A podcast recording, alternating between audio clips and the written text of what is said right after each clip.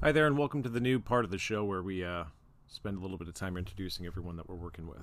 Um, as some of you may or may not know, the show has decided to take a little bit of a pivot and stop focusing so much on what exactly it is that me and Brian do, um, because you know many of you who know us are just kind of like, yeah, you know, and then many others out there they don't really know us well enough to sit there and maybe take what we have to say seriously. So, in the uh, guise of just creating good sound media, we're going to try to bring on some people that we figure might be cool to talk to. Um, in the coming weeks and months, we have a list of people that we think would be interesting not only to hear, but also educational for those people who are inside of tattooing, maybe looking to break in, or even clientele. You know, they're trying to better understand exactly what goes on with tattooing, uh, as opposed to just, you know, like some of the other shows, just stoke egos, which we're not about. So on this week's show, we have Mr. Carl. Um, Carl is a tattooer in the Midwest. Uh, right now, he's at Sapphire Studios in Naperville, Illinois. So if you're in the region, uh, or even not, and you're wanting to check him out, um, you can always find Sapphire Studios.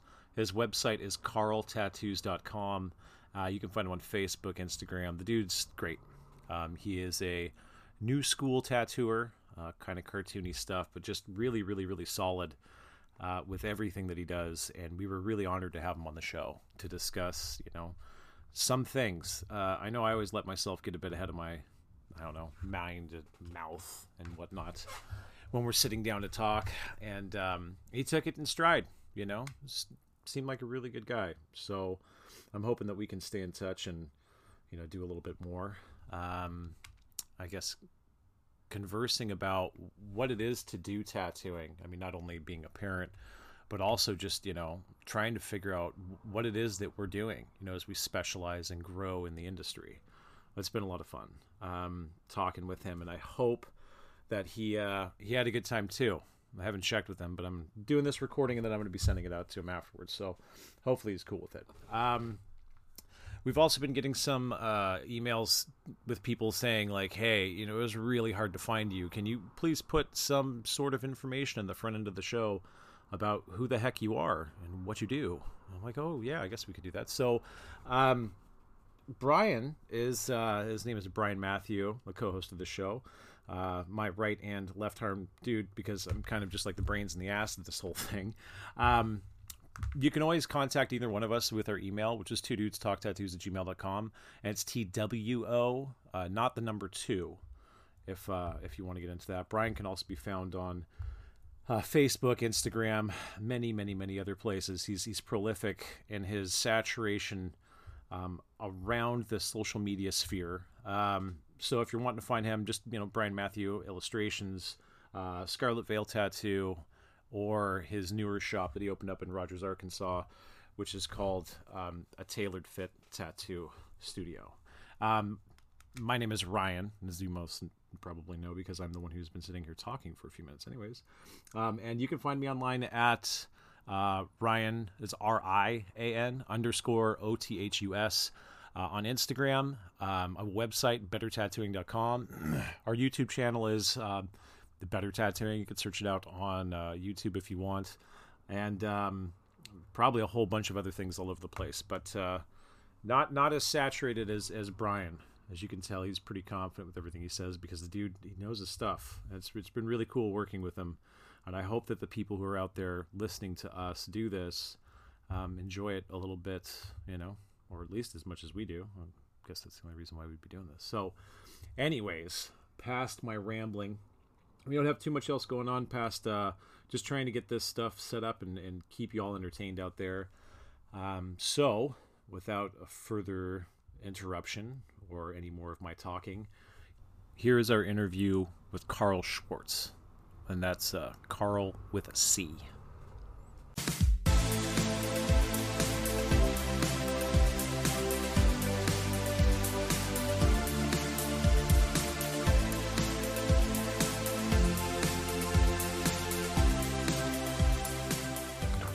Was that Carl?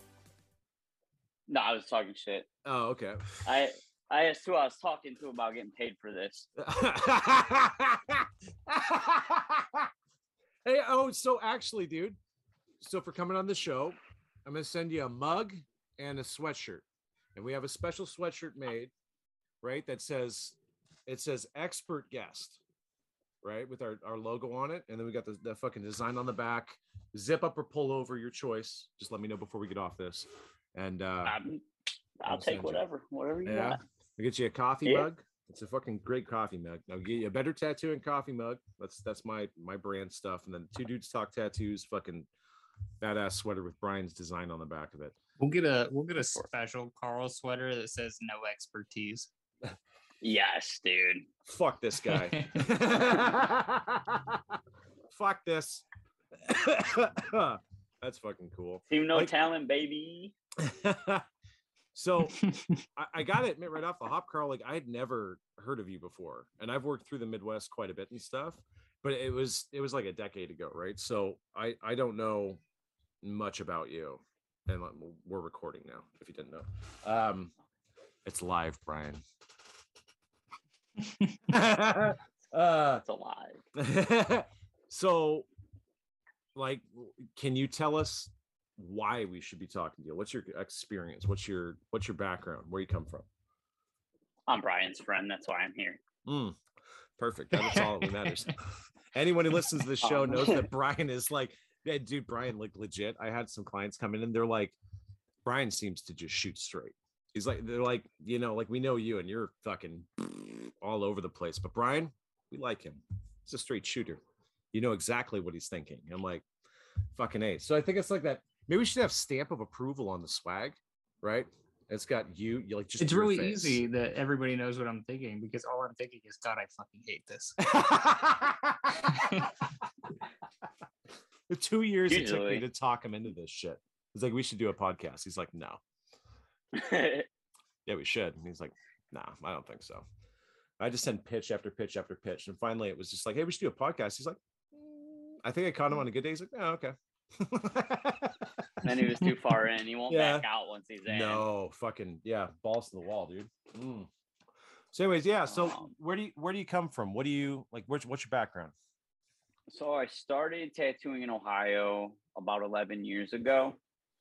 Um, I worked out there for like six year, five, six years, and then I Where moved out to Illinois, Where in- Northwest Ohio, Yeah. about 45 minutes south of Toledo, and then that that's where I grew up, and I worked for a few years, and I also worked a few years in Sandusky, Ohio, right Oh, by uh, Cedar Point. Yeah. which is usually the I worked in Chillicothe for a year in Columbus. oh, nice, nice, nice. Yeah. Columbus is tight. Columbus is super Um, tight. Columbus has way too many fucking. You know that streets. Chilla Fuck Coffee that. is a stupid ass place because their name is literally Chilla Coffee and iced coffee is the grossest shit on the planet. I like ice coffee. I'm okay with it. I'm just the fact that it's called Chilla Coffee, you probably won't be able to pay me to go. But it, that- so how it's spelt is Chillicothe, but they're just like it's called Chillicothe, bro. And I'm like, all right, it's like population went like. oh, you're saying coffee, like Yeah. with a th? I thought it was coffee. all right, shout outs to everyone from Chillicothe. We love you, Brian. Brian. Brian. so, Hey, I've never been there. I don't give a fuck. so you started Ohio. What did you do? A standard like traditional apprenticeship? Um put air quotes that around it if you need to. yeah, that was that was the goal. Yeah. I uh I apprenticed for about a month. Yeah. Um the dude that was supposed to be apprenticing me kind of flaked out a month after I'd started and then the shop got bought by some crackhead who was like a bounty hunter for lack of a better term, but that's what he did. He went it, it sounds crazy, but he's the dude that like if someone was out on a like had a warrant out, like he would go and pick them up and he had a shit ton of money from that, so he bought a tattoo shop. You got trained by Dog the Bounty Hunter. Like Like a great value version of Dog the Bounty Hunter. Oh Yes. god, he's just like, hey bro, do you want to come out? I gotta go pick up this dude. Just fuck the tattoo. Hop in the van. Dude, he was a crackhead too. You could see Christ. Orajel wrappers just accumulate outside of the shop after he'd started. it was great. It was fucking So- awesome. So traditional tattoo apprenticeship. That's fantastic. Basically. Yep. Don't fuck up or we'll kill you. painted the whole shop twice. So yeah, I had a very traditional standard apprenticeship for approximately 10 years ago. Jesus, that's cool. Nice. Yeah. nice. So take that Um, first shop. Just how long did you stay there? I was there for from February till about August. August, I bailed out. Um, the crackhead owner, he would like delegate appointments or whatever to whoever based on whatever. His mood. Um, yeah. he set me up with a portrait. And like a like when someone's like, "Hey man, somebody wants a little name on their wrist." That is the way that he proposed it to me. He's like, "Yeah, I just got someone coming in. They want a portrait of their mom." I'm like, "Dude, I cannot do that. There's no way." I'm No, I 11 got it all years in now, and So easy. so I'm like, oh, "All right, man, I'll go set up." And I grabbed all my shit and left, Uh, and that was it. And uh, so the dude that owned the shop prior for some reason wanted out of that location or something i don't know the whole story but he opened up a new shop right across the street and this shop was on its way out i mean it didn't there was no like overlap that shop was gone and then this one opened up yeah. so i i did most of the work on that spot to get it up and going because the beginning of your career you're desperate for a place to work Yeah. so painted, remodeled, did all that shit. And then within probably two weeks of being open, it got broken into, all my shit got stolen. And then I got fired because I didn't I didn't have any yeah, shit I couldn't tattoo. so You're not a real tattoo artist until all your shit gets stolen. yeah, exactly. Yeah. And then uh Oof. then I kind of shop hopped around for like the next year. I worked at some shop like in Findlay, Ohio for a couple months. That one Shit. was not Yeah. that was not great. Um, right on. That's right after that shop is when I went to Sandusky, and that's where I kind of found I mean, I started to find my Oh. myself a little bit. And uh I think it was like a year or so later I'd started at like the sister shop to the shop that I was working at. And um that's where I kind of started to fall into new school and started to like finally pick a direction. So it was like two and a half years into tattooing before I actually found my direction. Specialized into it. That's cool. Yeah. And you've been rolling new school since then? Yeah, pretty much. Yeah. That's cool. Now you are in Illinois. Yes. Yeah. Yeah, you're working at a Kim's shop, right? Sapphire Studio. Yep. Sapphire Studios, Naperville. It's uh it's awesome. It's great here. It's uh, a private studio environment, booth rent.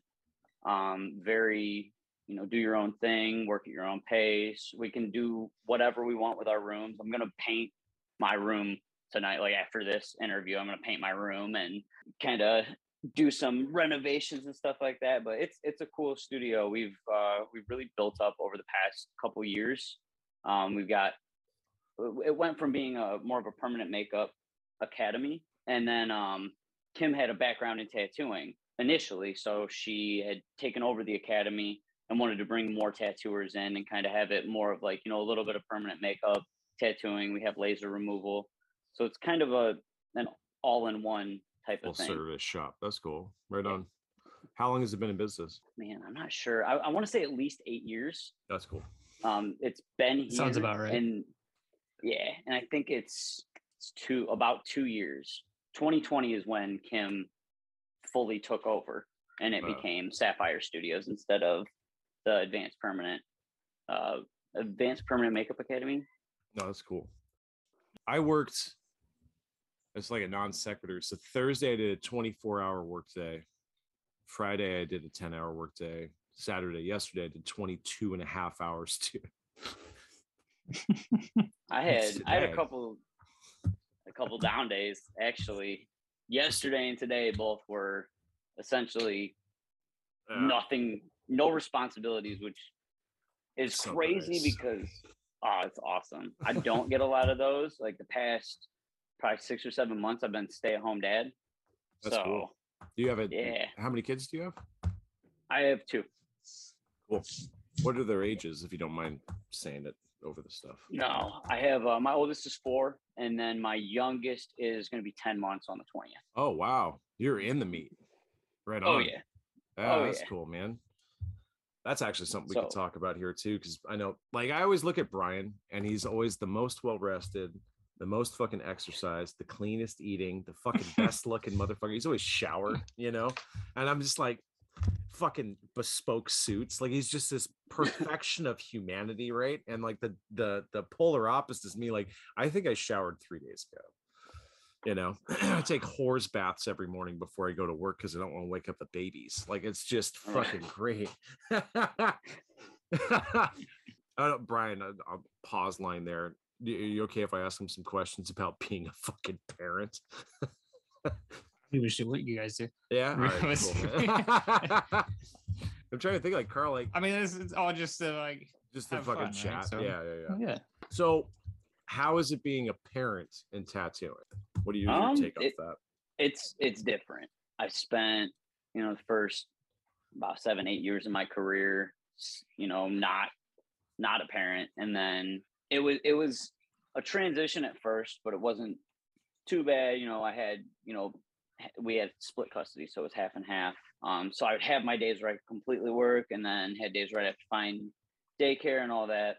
Um, then with the youngest now, we we were together, so it there isn't that break that you would normally get.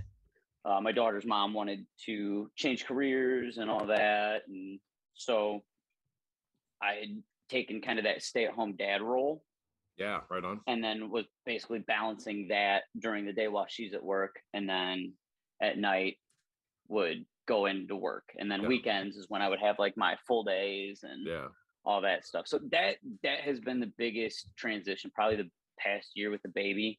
yeah. It it's been rough. I'm not even gonna lie. Like it's like being a stay-at-home parent is not easy, and then balancing consultations while you have a toddler banging on the door asking for goldfish or uh you know trying Mhm. to draw anything like that it's just it, there's like one you know one step in the way maintaining websites emails all that Yeah. stuff so it, it's been a huge like eye-opener kind of. Uh, um they're returning to daycare not this coming week the following week. And it's like a like a, a breath of fresh air like yeah, we i can you, just dude. go to work. I can just Yeah.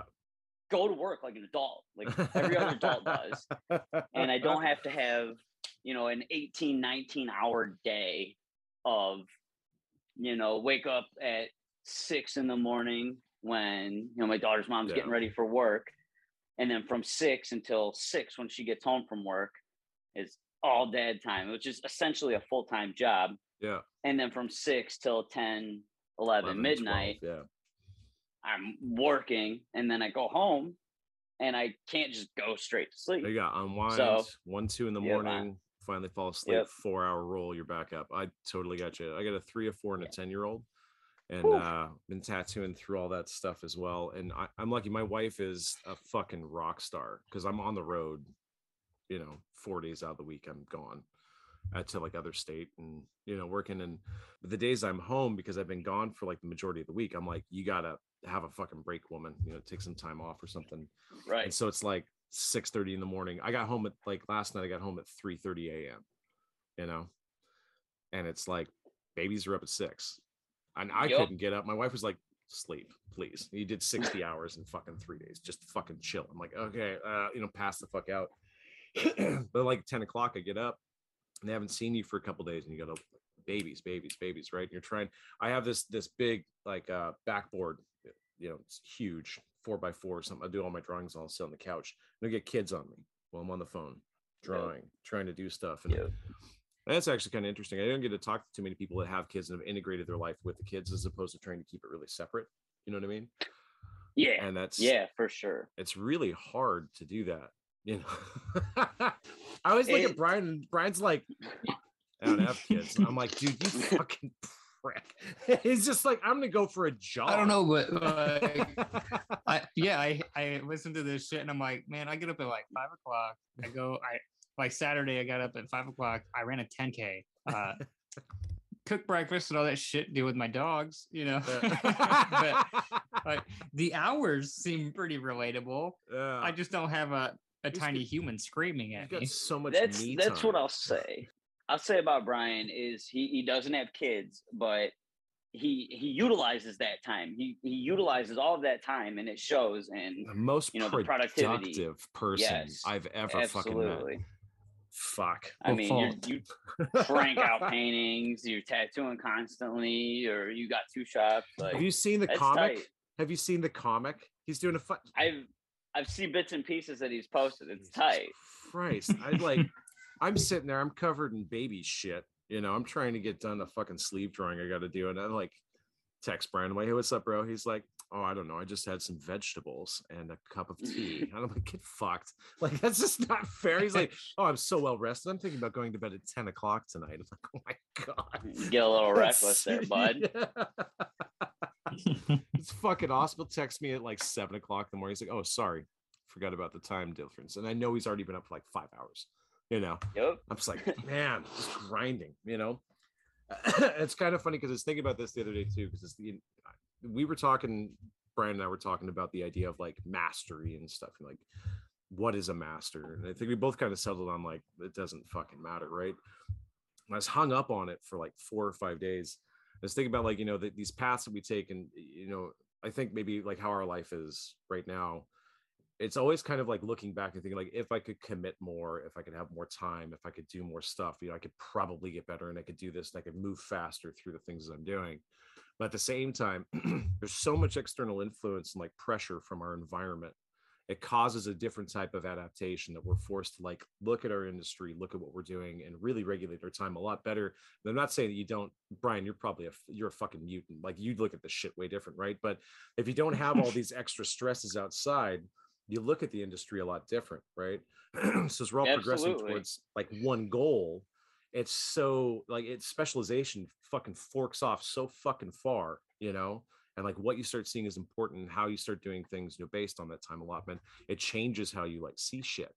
And so it's like even though, like we don't have time and like brian has time at the same time it's like we're both all aiming for the same thing and it's a unique pathway right? And it's it's kind of good at least and i'm saying this to you because it gave me solace because i was fucking like fuck brian dude like man this isn't fair dude like i just want to draw for five minutes just five minutes without Oh, yeah. something happening right I was like, well, no, this like he's he's not going to go through this, you know. So it's kind of interesting. Like I can slow down and you know look at the stuff that I'm doing, and yeah, I'm jealous.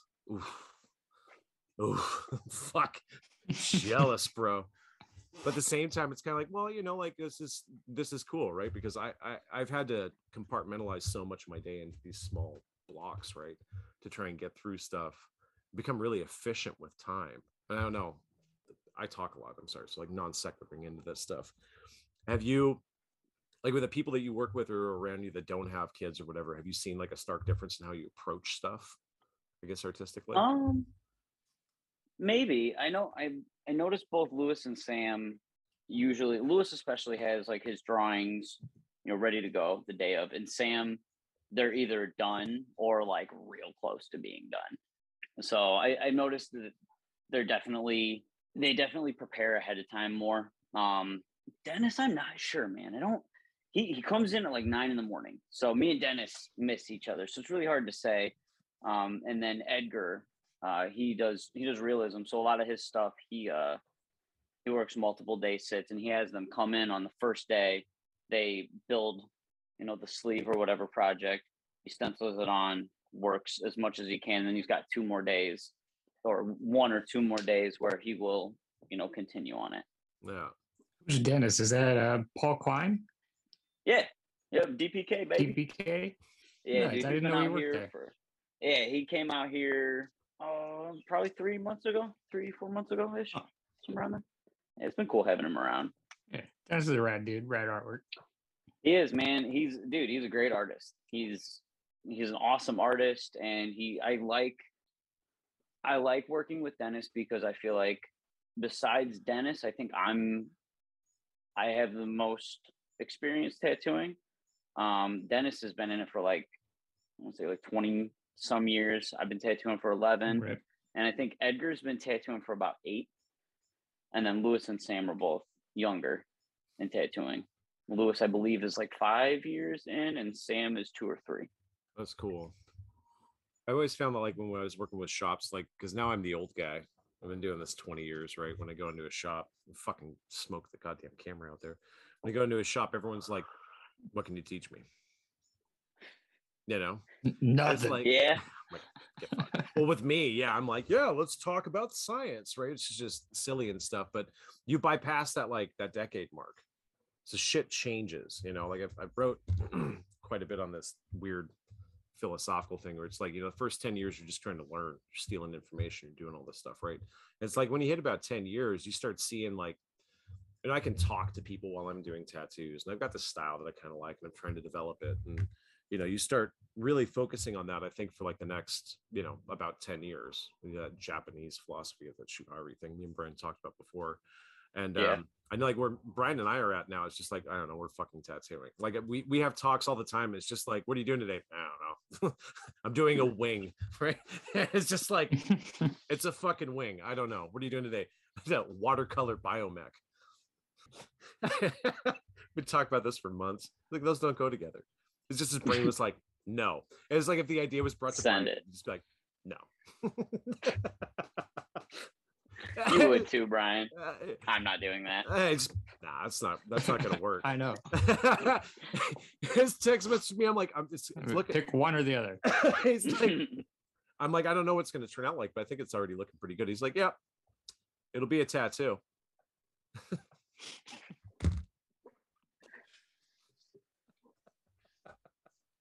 Like, right on. And it's funny because I know when you wrote that, I could see your fucking face just being like, ah, just I know I gotta reply, fuck you. Basically, it was just like, I don't want to deal with this shit, right? I showed that text to the lady I was working on too. and she's like, he's a straight shooter, right? I'm like, yeah, he sure is. Uh anyways, I guess like non sequitur out that stuff. It's like where you're at now, like how you've been like, you know, learning and adapting and getting into this stuff, and like you're moving into things. It seems like I, I checked out your Instagram, is solid stuff, dude. But I, I went way back and I'm seeing like this big transition towards stuff now. One, I mean, like speaking from the parent side of stuff, and I don't know if this is an assumption or not, but I see walking into appointments a little bit looser, maybe not as rigid, having everything 100% done, blah, blah, blah, blah, blah. And uh, I seen the tones of your tattoos changing a lot.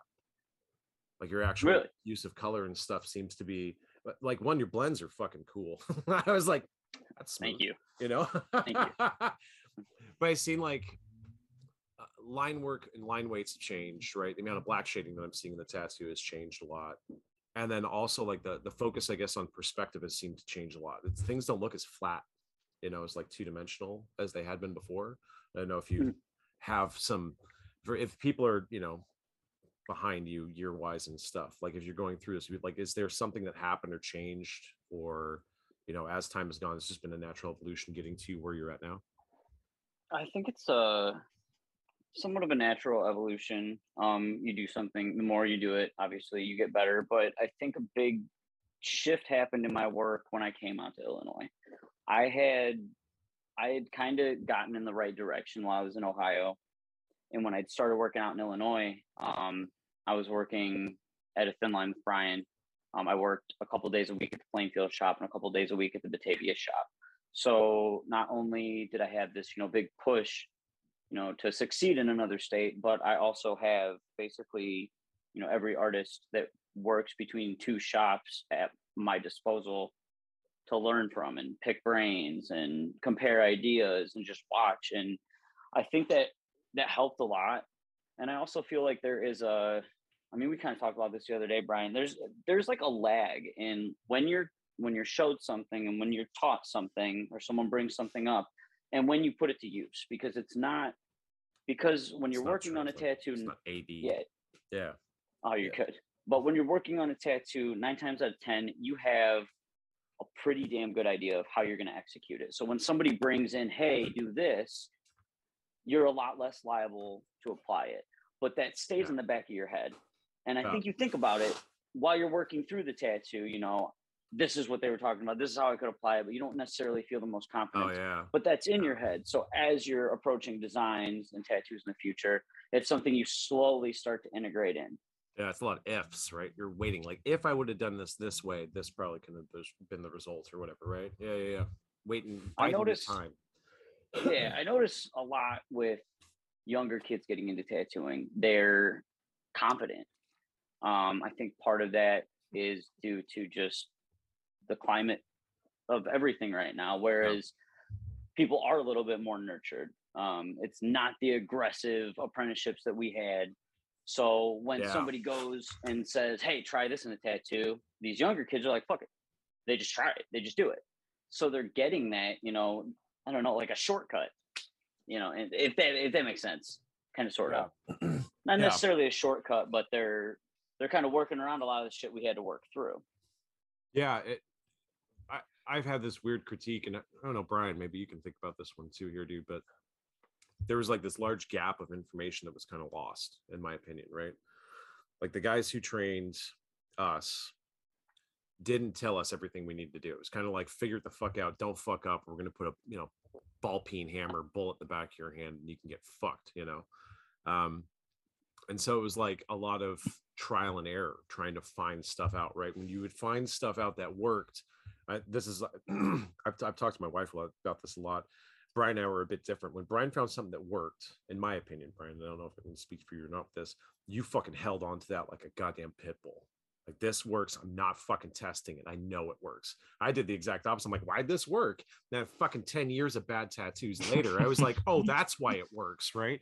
And so it's kind of funny because like i'm thinking about how if I were to have someone like Brian teach me back in the day, he'd be like, do this. And you'd be like, fuck yeah, you know, and you'd go and it would work and you'd be like, fuck yeah. And if something didn't work, you'd have an answer for it. And it's like this new generation kind of has that. There's like more openness, you know. At the same time, critiquing it, I know Brian's gonna have something to say about this. I think it's been really reductive because we're not having people fail you know, it's like we've got to have that Instagram photo just be everything. You know, that first fucking shot has to be everything. You're not allowed to make a mistake. You have to curate everything. You know, you have to do all this. And Or Photoshop the shit out of it. Oh, dude, fuck. Fucking Always. posers. Shots fired. Fucking drop that contrast up. Put that vignette right. Just fucking go. and it's kind of fun. Fuck. Anyways, yeah. I use a I use the a polarizing lens, um, and like a light on it. And I know some people, I I do it because a lot of times when I finish a tattoo, it's later at night. Yeah. I don't have the opportunity to get a solid outside photo, and this just guarantees I'm getting good light on the tattoo. I can pull all the glare out. And there's there's two sides to that though, because if you fully light a tattoo and you remove all of the glare, you're not hiding anything. Any area you undersaturated is right on Front Street. Can't avoid it. So it, I, I noticed. I think I know. I I done a tattoo and I used the polarizing lens. I'd used it a couple times before, and I was like, "Oh, this is tight." Life hack. And I used the polarizing lens. And I looked at the photo after, and I was like, "God damn, dude, I missed." There, there, there. There's just mm-hmm. spots where like my blend didn't go to the line, or these lines. You know what I mean? Little stuff here and there that when you're taking a glared photo of a tattoo, it, it's kind of hidden in there a little bit. feel like I'm like 85 when it comes to photos and all the bullshit. I just pull up my phone, take a picture. That's that's it. I, don't, Maybe a different generation. I get that. I just don't understand all the Yeah. extra shit. It's, it doesn't work for me. Just a waste of time. My my issue is Fair. that with skin tone and complexion, when you're using those polarized lenses, you're going to get a different effect and result from it. So you have to be really selective about the type of person, type of skin tone, and even the time of year, right? Skin condition and such that you're doing these things that it can do that. Because while it may be able to show you those small flaws, it also hides a lot of other things by being able to remove not only redness, darkness, cavitations, things like that inside the skin. So you can't effectively see overworked spots as effectively, oversaturated spots, and other things like that. And it's maybe that's just because like I had to start with fucking Polaroids. And like a Polaroid, you can't hide like you can't hide shit. You know, it just is what it is. You're like, well, this is the one copy of this one fucking tattoo I did, and it ain't good. You know, it's just like get Yeah. judged by it. but I, I think it's cool, right? Because you're the first person I've actually talked to. Like, and I mean, I've asked hundreds of fucking tattooers about this, where you're like, you've thought about it, you know, and you've like actually analyzed your stuff. You've been critical about it. I think that's fucking cool, dude. Um, Thanks, man. do, do you see as things are moving forward with this stuff like utilizing it being a positive or a negative i guess in, in relation to let, let's say two sides of this right like we have the uh, the clientele versus the artist right do you see any positives or negatives Um, I think so. I I take pictures with and without it, almost every single tattoo. Unless I'm running short on time, I will take pictures with and without it. And there's sometimes where I take pictures with the polarizing lens that I just don't use because they don't come out as well as the pictures. what do you mean by well Um, I just get lazy to be honest with you, and instead instead of getting Yeah. a good, well, and and if you're taking a video, I've been doing a lot more reels. If you're taking a video, it the glare kind of comes in and out because it has to be. It's only when it's lined Yeah. up in this certain light. So I I've gotten a chance to kind of compare both, and I I think that people can utilize it in a lot of ways that might make their work so look better it, than it could be actually is. abused in some ways It could Gotcha. absolutely be abused, but so Yeah. can anything else. You know what I mean? Yeah. I mean, you could absolutely kill it on a tattoo, and you know, put all these highlights, you know, super blend everything out, all that stuff, and it looks amazing. And then it heals like a Yeah. pile of shit. You know, are are you accurately representing your work? I had one name go into my head right off the hop. Someone that we may know, Brian. Um, yeah, it's that shallow application. It's the, the fucking at the convention, the convention fucking award-winning tattoos. Three months later, when you see him, you're like, Jesus Christ! Like, what did you do with that, man? Like, yeah. If we were to pull it back, it would just be like the intention of the artist coming into it, like what they're trying to accomplish, right? Are they trying to accurately depict their work versus trying to sell something to an individual, right? Like trying to create a persona, mystique, and a, a brand or whatever. Is that kind of what you're saying? Yeah, I think a lot of people are using it. I mean, every everyone uses it to get a better photo. At the end of the day, that's that's what they're doing because we're in a generation where Instagram is everything. You know, you get that one photo, you put it out there, you get your pat on the back, you feel good for the day, and you might book two or three appointments off of it. But it it also you have to you have to live with it when somebody comes in, they get a tattoo, and you've you've manipulated that image so much that you just did a great tattoo on somebody and they're Yeah. disappointed in it because it doesn't look like the other ones on Instagram. What I try and do is pick the ones that most accurately will depict my tattoos In real life. in real life. And any picture with without a filter, lens, anything like that, any picture, it's hard to really get that genuine What you see. Yeah, idea. Everyone's Yeah, tattoos just don't photograph well. Well, this is why the Polaroid portfolios were so much Yeah. fucking better. Because if you were looking at a Polaroid portfolio, you were looking at the most honest image of a tattoo Yeah. possible. Very true. Right. So like Very people don't true. even really think about it. But if we do a tattoo and let's say like we do all these killer white highlights and it looks dope as fuck, and we put that picture online, everything you're looking at is backlit by your screen. So your whites look brighter, your brights look brighter, your darks look darker. It's RGB scaled because it's set out on digital. The, no tattoo Not looks real like that life. shit. no. I mean, shit. Right. Using using an iPhone, man. Using an iPhone, the iPhone will correct an Yeah. image a lot of times I've had it. Mhm. Yeah, based dude. on what. Fuck yeah, I've had lines that I've Yep. run that are dead nuts fucking straight, and I've taken a picture and it's crooked, and I'm like, that doesn't even make any fucking sense. The image is already trying to correct and make you look better, look you make you look prettier, more organic, you know. And it's like you're working against that. 2020, baby. That's why I have. Uh, I could pull it down. I'm not going to. That's why I have a fucking DSLR, like an actual camera. I'll take my pictures like that. I just send it out. Yeah, yeah, buddy. it's like old school shit. Let me go need get my to. camera. I'll go get that fucking. I need to. You know? Do you remember doing those, Brian? Fuck, dude. The fucking disposables. I had a stack of disposables, dude. like in my fucking thing. It was like next to paper towel, fucking things, in all these jars, blah blah blah, disposable cameras. I'm like, hang on one second. Fucking drop it in, you know? You can't even do that shit anymore. It was just honest, you know? And, and I, I dude, like Carl, like I honestly I I think that what you're doing and just like from talking for a, a period of time, I don't I don't give a shit if you use a fucking polarized lens or not. I think it's good, dude. Me neither. but I think it's interesting. like I was just, Yeah. yeah, me neither. I, I think it's interesting for people though No, I- outside of the industry, right? To to kind of get like a, a glimpse into like what's going through the mind of a person. Because like I, I always talk about eyes with everyone that we work with and we train, right? Like as you get better, your eyes develop better. You start understanding nuance and minutia and smaller things. And as you're learning more and more and more, you know, like you become so honed into finding these small aspects of the design or the test or the mm. application or you know whatever technical thing that the layperson wouldn't understand, right? So hearing it come from a person, which like, dude, I respect your fucking artwork. Your tattoos are rad as fuck.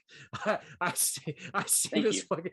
I, I scrolled through your shit for an hour today. I was just like, click, zoom, and I'm like, man, your shit's like good, dude. You're a good tattooer, you know. Thank So you. you're saying this stuff. You're like, well, Thank this you, is how I'm thinking about it, and it's like you're you're appeasing your aesthetic when you're putting this stuff out there, and you're drawing in people who are like you that way, right? But to hear like how you're doing it, I think it's really fucking important for people to understand that this is like this is how ta- a tattooer is, right?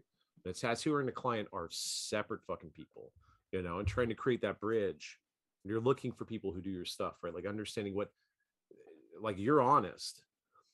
We all know some motherfuckers who aren't. and pointing that out. They are out there. Oh, they are out there. Now our commercial break. We got a we got a sponsorship uh, sponsorship spot from Dragonhawk. Yeah, I'm totally down for that. Actually, Yeah. I, I, okay, so I think it's so fucking funny that it's Dragonhawk. Hmm. I thought you would have had a good laugh out of that, right? I was thinking about hitting up some other machine builders and stuff, and I was like, no, we got to go like, let's just go, let's lean into this, right? Like, no, I I have no shame in that, that, dude. I tell every fucking tattooer, every single person I know, I was like, fuck yeah, Dragonhawk, dude. Spend a hundred dollars on a fucking machine. It lasts a year. You throw it away and buy a new one. Fuck it. gives a shit, dude.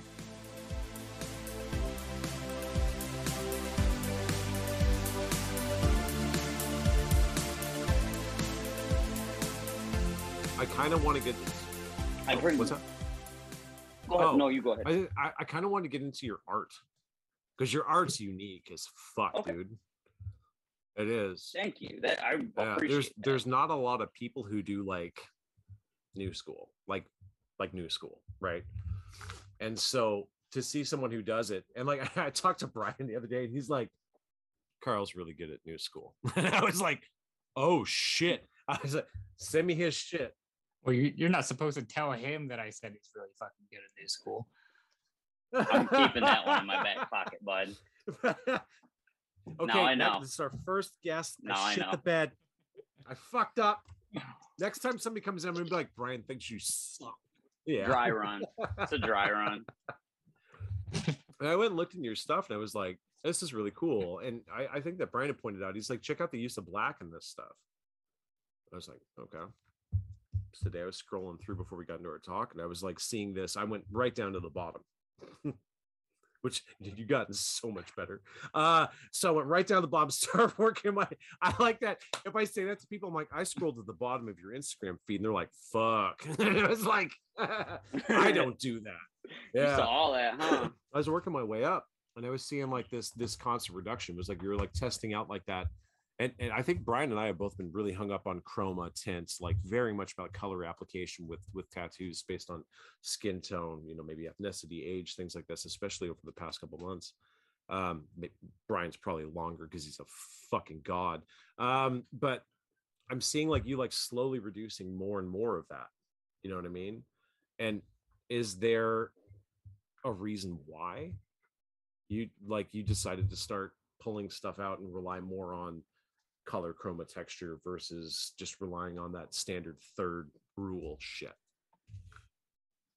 I think that I uh I think when I started to figure out tattooing, like figure out blending colors, um, black was a huge crutch for me. I would basically go through and I would lay in a ton of black and I would just pull my color out of that.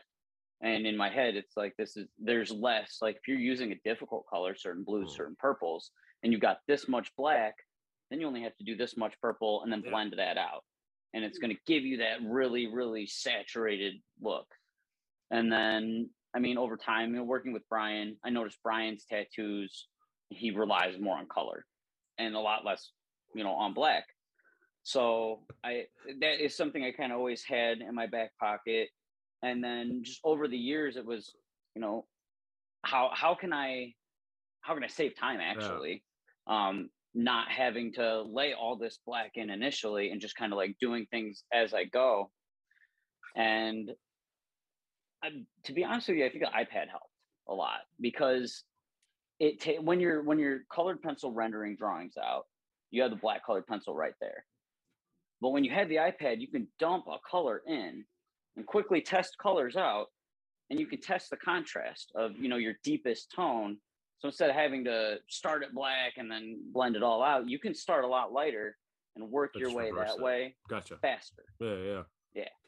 so I think you know between who I was working around, trying to save time, and the way that I was approaching art on the iPad, it helped to kind of find this in between spot where I was able to get brighter, basically Stronger brighter, images and stuff. more Yeah, vibrant yeah. tattoos.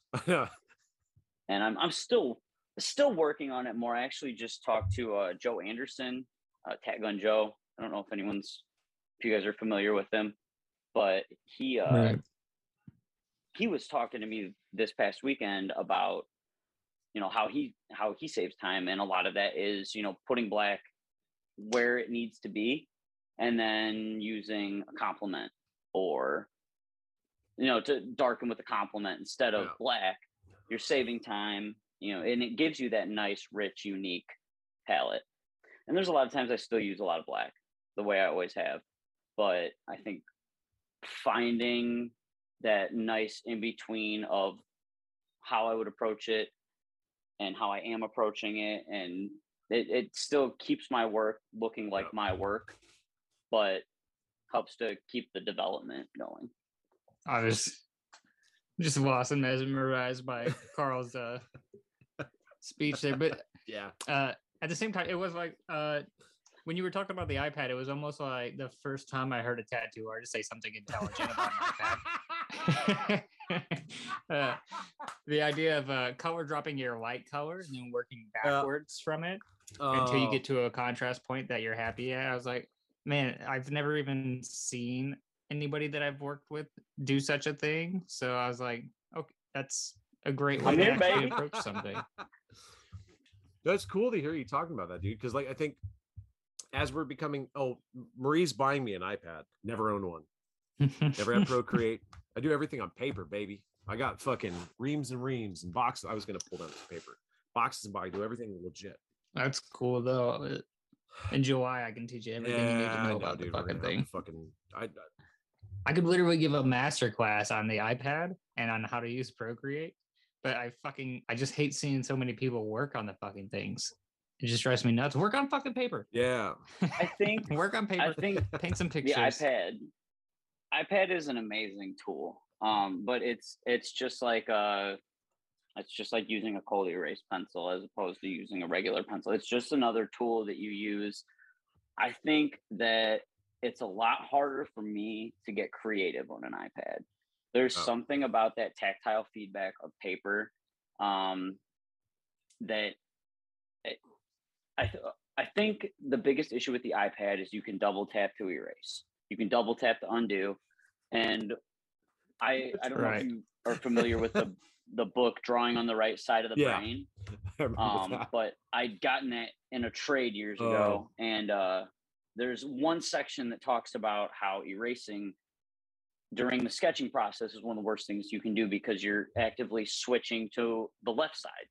Um, it's it's Right. you're switching to the logic side, and that disrupts the creative process. So instead of having this boom, boom, boom, boom, boom momentum build as you're sketching something out, you're building and backpedaling and building and backpedaling and building and backpedaling. So it doesn't allow you to just work through the design. It doesn't allow you to troubleshoot. It doesn't allow you to get something down and fix a whole thing because you've been fucking with this Yeah. one spot over and over. And then you just have to have the design done, Yeah. so you rush it. Yeah. We get we could have that laugh me and Brian about this because it's at the conventions and you see somebody doing a line and they go, you know, I do it when I marker on somebody's skin all the time. I'll just be like in my own little world and then double tap, and then they're like, "What you doing?" Uh, Well, I was talking about that uh, a, f- a few episodes back that we did, and there there's a, a processing element in your brain. Your brain's just like a computer, but uh, it's a computer with AI. It automatically remembers gestures and motions and muscles and things that you're doing. If you're working constantly on your iPad, your brain is then reprogramming itself to think Yeah. iPad. Yep. So you should be working on your iPad like two days out of the week. You know, like do your fucking your line drawings and shit like that for your tattoos on your iPad. Do color studies if you want to on your iPad, but don't fully draw something on your iPad. Sketch all that shit out on paper. Draw that shit out on paper, right? Get get everything out in that tangible, real way. So you're still keeping those processes in your head, and then just do the quick Yeah. shit on your iPad. It's it's Yeah. gonna make a whole world of difference, and it it's gonna make everything make more sense in your brain, and you'll probably stop double tapping your fucking client's arm. Never. oh, Never dude. stop. We were uh we were actually talking about this. I got a note, some things I got to further explain. But I was thinking about the the approach to education when we're doing this with younger people, like age wise and tattooing. But I got you know um the one person who we're working with right now, season up there, and she's drawn so many replicas of the same small tattoo. You know, four or five for each client, sending them out. You know, which one do you like? Which is just you know Bless heart. She dude, she's working. She's working real hard. But I, I was talking to Marie last night. It was like two thirty in the morning. I was like, "Man, it doesn't seem like it's right. So we were working through this thing about having one drawing, like so one sketch, one finished line work, one finished study, one tattoo. It's a complete unit. And when you go into it, you can utilize that because you know that's the best that you could do right then. You shouldn't be like you can polish it a bit, right? But you shouldn't be trying to get into the weeds about well, if I draw this one more time, it'll be better yeah, if you draw the same drawing for 30 fucking years, it's going to get better too, right? It's it's like as a tattooer, you have to understand that you are doing your best. You can't like leverage it. Like if I if I put my work up against Brian's, and I'm guilty of this, I'm like, I gotta redraw this shit, you know, because he's just fucking awesome. I'm just like, you know, like I can't I can't keep competing with that. Like I'm competing with myself. You know what I mean? And I just gotta like go through the process. If I spend all my time drawing, it's bullshit. You know, I gotta do the tattoo as well. this is where that having free time and no kids thing comes in because like I can spend 48 hours Yeah. on my drawing.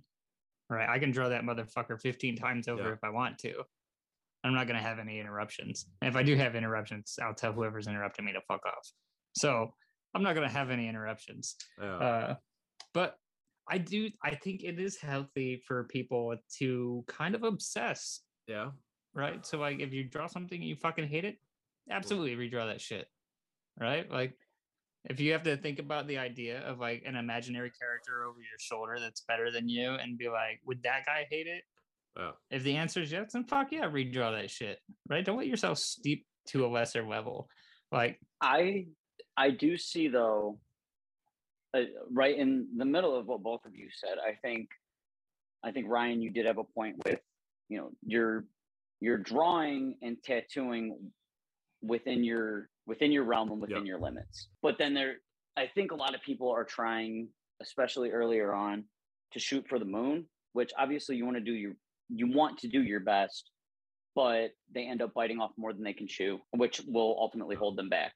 But there is also the other, the flip side to that, where you know you shouldn't be trying to tattoo out of where you are right now, but you you really should be refining your drawings as much as possible, spending a little bit more time, especially younger younger tattooers who don't have kids, who don't have all these extra responsibilities.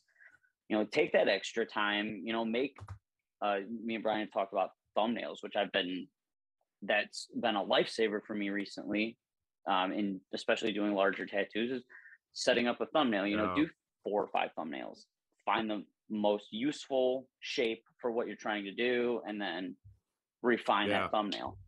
Thanks for that. Yeah, Right. we used to do that too. You took the index cards, you get stacked from their cheap. Yeah, Teaching the right. world. You do an index card, you write it, you draw a sleeve on it, four by six. You just get a sketch.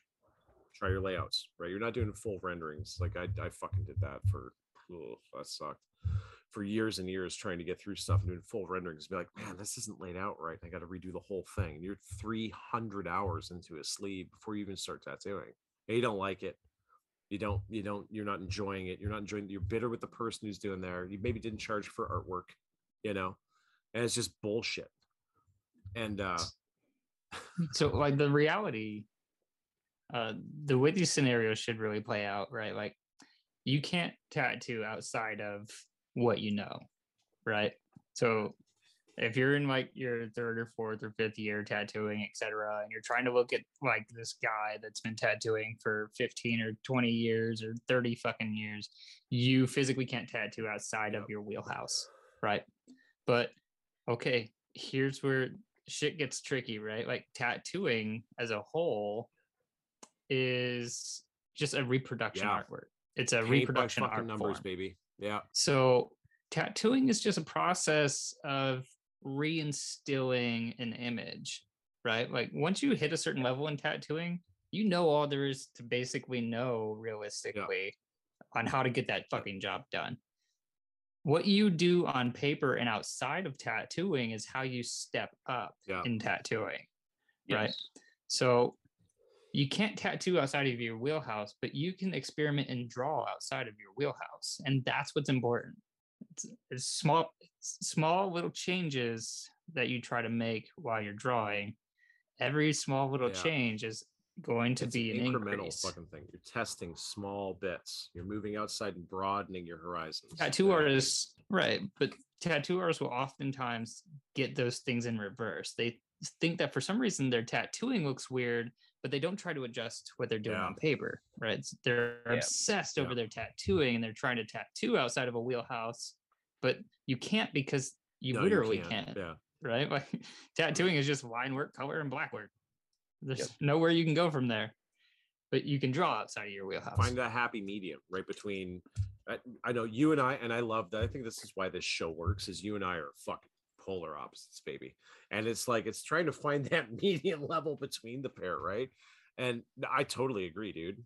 Like, if you can't, if you if you don't have a safe space to test something without having to worry about fucking destroying your career and having to move to a new fucking town, how are you ever going to grow? Right? It's going to stagnate. You're just, and that's maybe the specialization we see everyone now doing. All I do is old school tattoos, or all I do is you know, new school, or all I do is you know realism, and never get outside of it. It's because it makes money, it's safe, it's comfortable. I understand it. I don't want to learn. I just know this is my job now. And you slowly hate your fucking shit so much that you end up leaving. Bitter, bad tattoos, broke. You work at fucking Wendy's, maybe the dumpster, maybe behind the counter. We don't know. Somewhere Somewhere, Wendy's. Wendy's. Giving beegers behind the fucking the dumpster. Tattoo fucking retirement plan. I'm trying not to get to the dumpster. There we go. Dude, we got 1090 and Wendy's dumpsters now. Fuck. Nice. oh.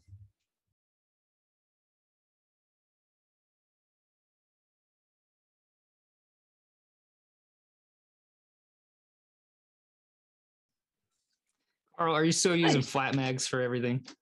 You are a flatter. Oh shit. I I was actually I was more curve friendly. So I I use big mags, I use curves. Um and then Let's let's get into your let's get into your process, Carl. Break it down for us. I I use I use flats for my smaller mags. Like I'll use like a nine flat and then I'll use a 15 curved and then like a 23 curved. And I think that having that that nine flat allows me to corner, you know, edge things in, get that nice and solid. Um, and then the the larger curved mags, it's easier to kind of brush out these smooth blends. Um, with the with the curve mag specifically, have you seen any noticeable increases in trauma when you're trying to increase the amount of blending that you're doing over a like medium to large scale piece? Um, not not particularly. Not like not that I've noticed with the curve mags. Um, I think what what I generally try to do is start in my darkest area, like in an edge, and like slowly kind of brush that out. I I, I, I don't know. I don't know. I, I haven't, I haven't noticed anything. So like, uh, will you will you one shot a lot of tattoos? I do. I work in sessions a lot. Um, it depends. If I if I have more time where I can where I can you know fully give a whole day to a tattoo, I'll one shot it. But it, it's been harder the past year. Um, if it's like a, a medium sized tattoo, for lack of a better term, um, like a character with a background, yeah, I'll one shot that.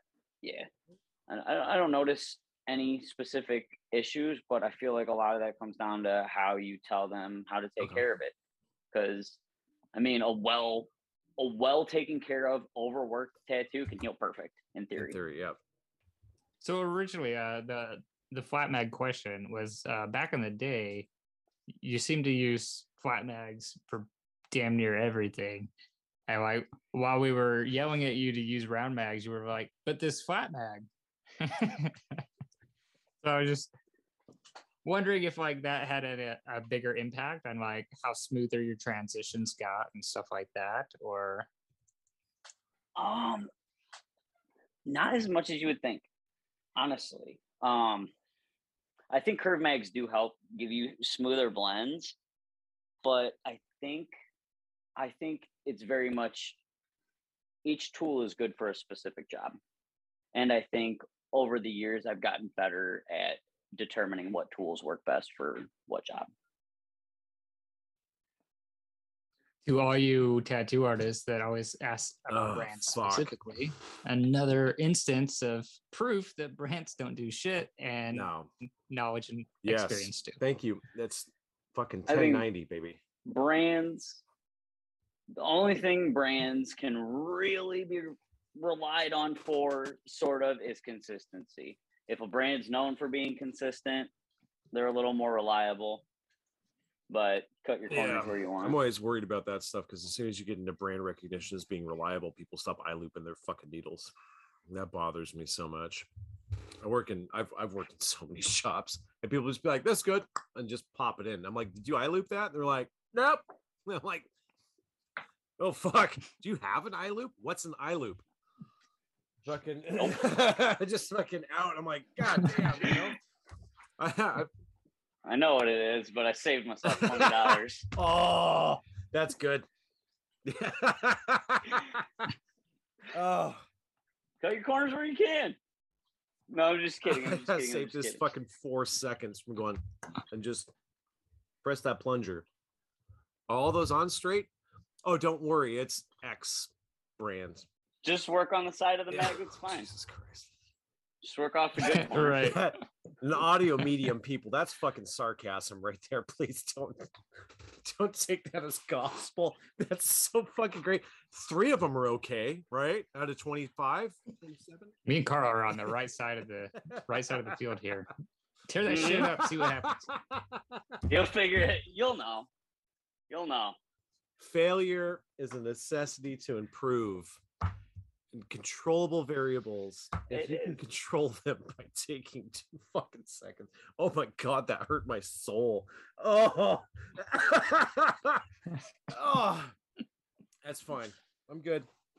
I'm good. Oh my god, I don't know why that bothers me so much. It's just you go walking through a convention, you see everyone, they're just like, oh uh, yeah, blah blah blah blah blah, you know, and just like, sit- and I'm like, oh my fucking Christ, Hell dude, yeah. like fundamental stuff. Anyways, It's Tortuga, man. that's I'm too old. That's my problem. Oh, You gotta you gotta up your not give a shit anymore. I fucking teach. You're whipping like you're 28 and you got to start living like you're 67. Don't give a shit and just yell at the kids on the lawn. Who taught you to use curves and flats? I I'd gone back and forth. I started using curves earlier on in tattooing. Um, when I was working at this shop called Pain and Pleasure in Sandusky, and uh, everyone there was using curves. Um, and then I had gotten tattooed by um, an artist I looked up to, and he primarily used flats. And I mean, I'd watched, you know, I got I got my whole thigh done by him, and I'd watched how he used flats and how everything healed up, and that kind of led me to go more towards flats. So in using them over the past bit, like you you had said that you know the tool is specific for the job and stuff. Do you find any benefits of like one versus the other, depending on especially on your style? Like your blends are fucking they're rad. You know, like they're fucking. I seen some of the gradations. I don't like that. Like the second post you just put up, like before this one, where you're like, you know, whatever. Um, I was like, it's really smooth. It looked like you used like a fucking uh, muted yellow and ochre and something else. I was like, that's a fucking really good fucking blend on this shit, bro. So like, what what pushed that change? Is it just like a natural evolution, or like what what stressed you into trying to adapt your your application to fit your style better? Um, I don't know, man. I guess I guess what I had laying That around. works. If I'm being Yeah. completely honest, Run out um, a box of flats. Like, forget to make "Fuck, supply orders. Got to use these nine rounds. You, you forget to make forget to make a supply order enough times, and you got a little bit of everything, and you just kind of use whatever's clever. I don't know. I uh, I think I I I think just trial and error over the years. Um, using certain things, getting comfortable with certain things. Um, bigger areas, I like to use a bigger curved mag. Um, I also feel like uh, large flats don't the, the way that it presses into the skin. You're it's harder to saturate. I feel like for me, anyways. Um, I feel like It is for everybody. Don't worry. and it's it's going to cause more it's going to cause more trauma essentially i feel like it's it's easier to cut because it's a you know that end you know this is not going to feel great going you know going in. Um smaller smaller flats aren't as bad. Um you can i i'm very brushy with my movements if that makes sense. So i'm not i'm not one that you know puts it down and scrubs it in. I'm more like slowly you know kind of brushing into the skin. That way i'm not over traumatizing the skin because of how much i have to build my blends to get them as Yeah. smooth as they are so really it's just finding the most efficient and least traumatic way of saturating the area Is what you're you're comfortable with with your ontology, with your hand motion, with how you stretch, with how you position your clients. It just works good for you. That's cool. Okay, cool. Yeah. Sorry, you made my fucking brain go a little sideways there, and I'm like, oh, I took a note, got it written down. This is fun. Um, you good? I, I've always been trained to find the best way to use every tool, like specifically. There has to be like a best way. Have you ever seen Filip Leu do a back piece?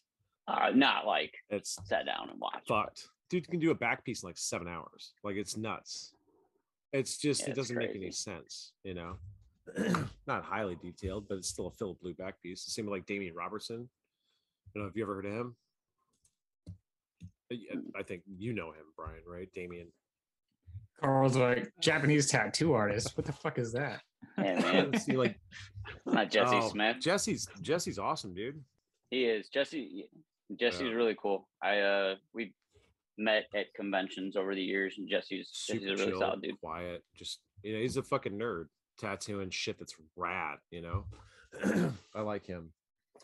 Yeah, for Um, sure. If you haven't checked him out, uh, Damian Robertson. He's like in that, you know, James Tech's new school Japanesey type of influence stuff, you know, from Canada. Motherfucker crashes out a back piece in like, you know, 15 hours. That's wild. Yeah, spend, you know, dope. 80 hours on the artwork. And he comes in and he uses these groupings that are just wild. Same with like Filip Leu. Filip Leu used like fucking 47 mag, you know, and crush like single pass shading, you know, no scupping, no fucking, you know, Damn. brushing, no flicking, no whipping, nothing, just single pass, like a liner But I seen that guy do that stuff. I was like, what the fuck am I doing? You know?